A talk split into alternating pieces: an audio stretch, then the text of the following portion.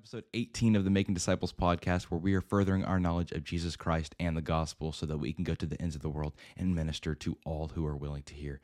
Thank you so much for joining me today. In today's episode, I'm going to be reading 1 Chronicles chapter 29, verses 10 through 13, and we're going to be talking about God's majesty and the attributes of God through this passage. And I'll go ahead and start in verse 10. Therefore David blessed the Lord in the presence of all the assembly. And David said, "Blessed are you, O Lord, the God of Israel, our Father, forever and ever. Yours, O Lord, is the greatness and the power and the glory and the victory and the majesty, for all that is in the heavens and in the earth is yours. Yours is the kingdom, O Lord, and you are exalted as head above all.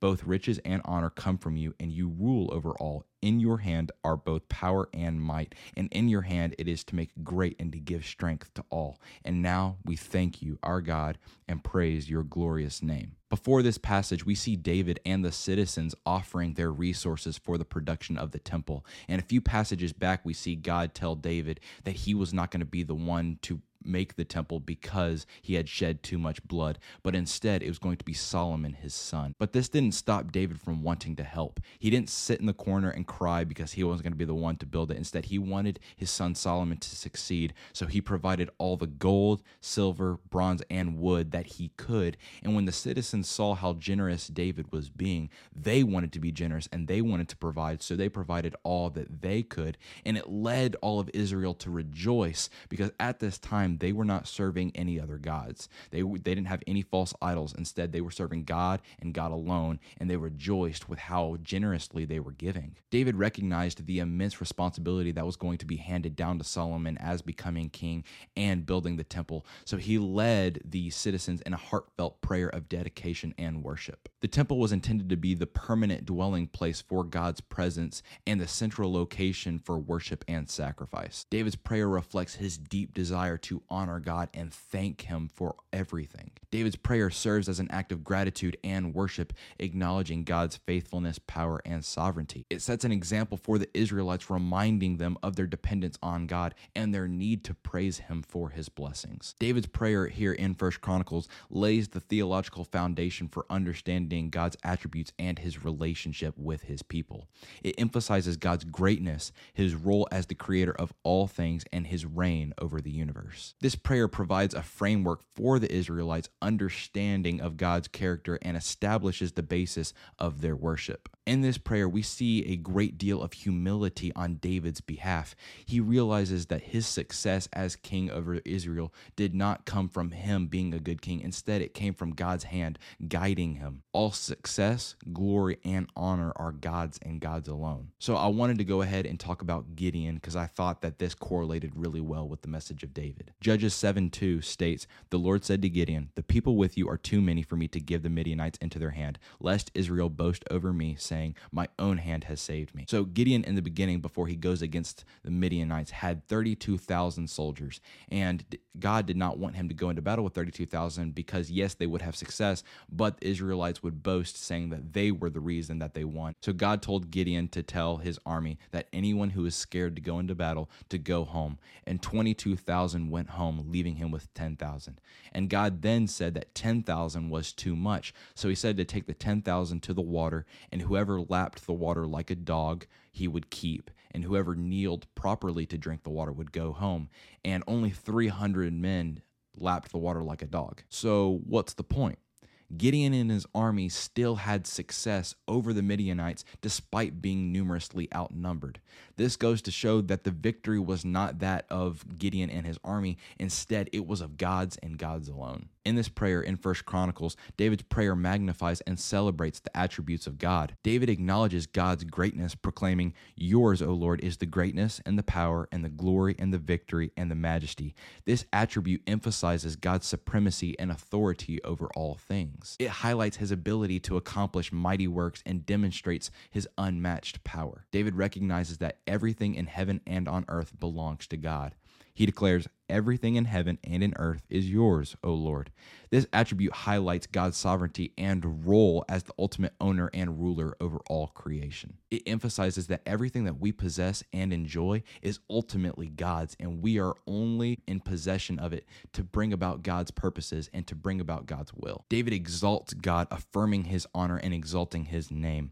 you are exalted as head over all. This attribute emphasizes God's supreme worthiness of praise, adoration, and honor. It reminds us to acknowledge and exalt God above all else in our lives, not to hold him second or third, not to hold anything in front of him, but our love for God should be so much that our love and desires for everything else should seem like hate. David acknowledges that everything that the Israelites gathered for the production of the temple was the result of God's generosity. He says, both riches and honor come from you, and you rule over all. This attribute highlights God's benevolence and his willingness to bless his people. It reminds us of the importance of gratitude for the abundant provisions God has bestowed upon us. David recognizes God's faithfulness and trustworthiness. He declares, in your hand are power and might, and in your hand it is to make great and to give strength to all. This attribute emphasizes God's reliability and unwavering commitment to his promises.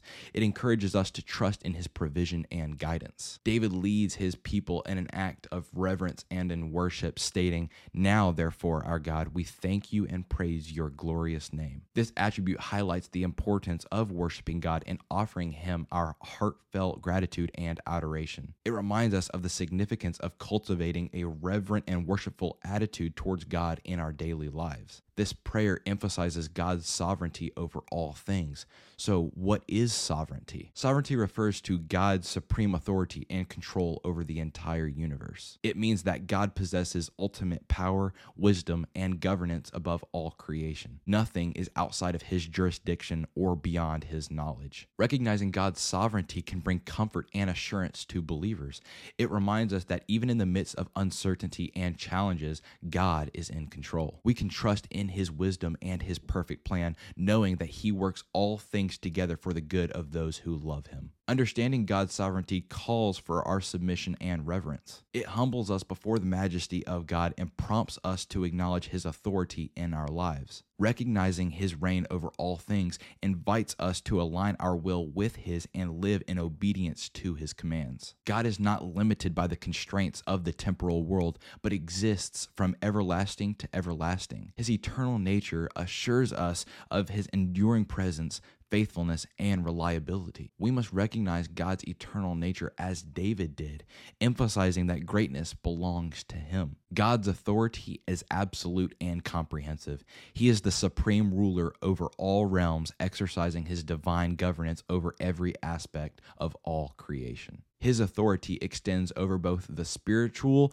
and earthly domains, and nothing is outside of his control. We are not in control. Anything we have or do is allowed by God to bring about his purposes. Any skills we possess or riches we own is deemed by God. You did not even choose to be born. So if you cannot choose to be born, what makes you think that you are in control of anything else? This prayer should be something that we live by, recognizing that God is in control. What you must come to grips with is, even though God is in control over the spiritual and earthly domains, are you willing to give him control over your own life? See, the wonderful thing about God is he gives all of us a free will. He's not going to force you to love him or force you to hate him. The gift of Jesus Christ is free. All you have to do is accept it. Just in case you didn't know this, God does not need us.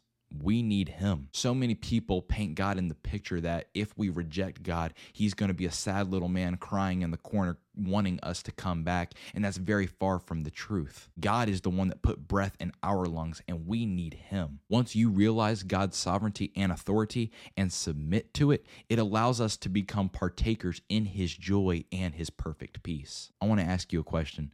Do you make a daily practice to worship God? We need to stop taking God for granted as if he is obligated to listen to us, and realize that he is the creator of the universe and gave his only son to be the eternal sacrifice so that we may dwell with him in eternity. Like I said, you aren't forced to accept that gift. You aren't forced to not accept that gift. It is free to all who accept it. Everything that we have in our lives, whether it be money, skills, or people, is all given to us from God to bring about his purposes. God does not owe us anything. Instead, we owe him everything.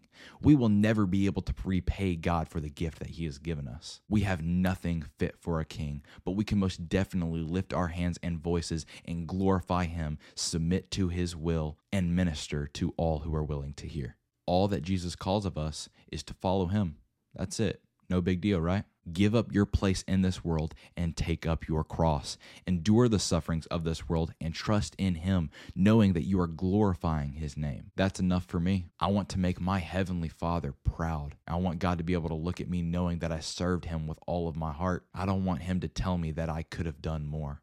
I don't want him to tell me that I didn't praise him or thank him enough. There is waiting for you a crown of righteousness and an eternity with him who saved you from your sin and from eternal damnation. All you must do is accept that free gift and submit to God's will for your life. As I wrap this episode up, I want to encourage you to let me know if you have any prayer requests. If you're on Spotify, let me know at the bottom of this episode on Spotify. If you're on YouTube, let me know in the comments. If you're struggling to come to Christ, please let me know. I want to be praying for you. And if I can, I'd love to get into contact with you and show you how you can come to Christ. It's definitely not an easy path, and the Christian path is not a straight line up. Instead, there is definitely some hills to climb, and it's going to be a bumpy road at first. But over time, you will be conformed more and more to the image of Jesus Christ. That wraps up episode 18 of the Making Disciples podcast. Thank you so much for joining me today. We got episode 19 and then episode 20, and I hope to see you there. God bless.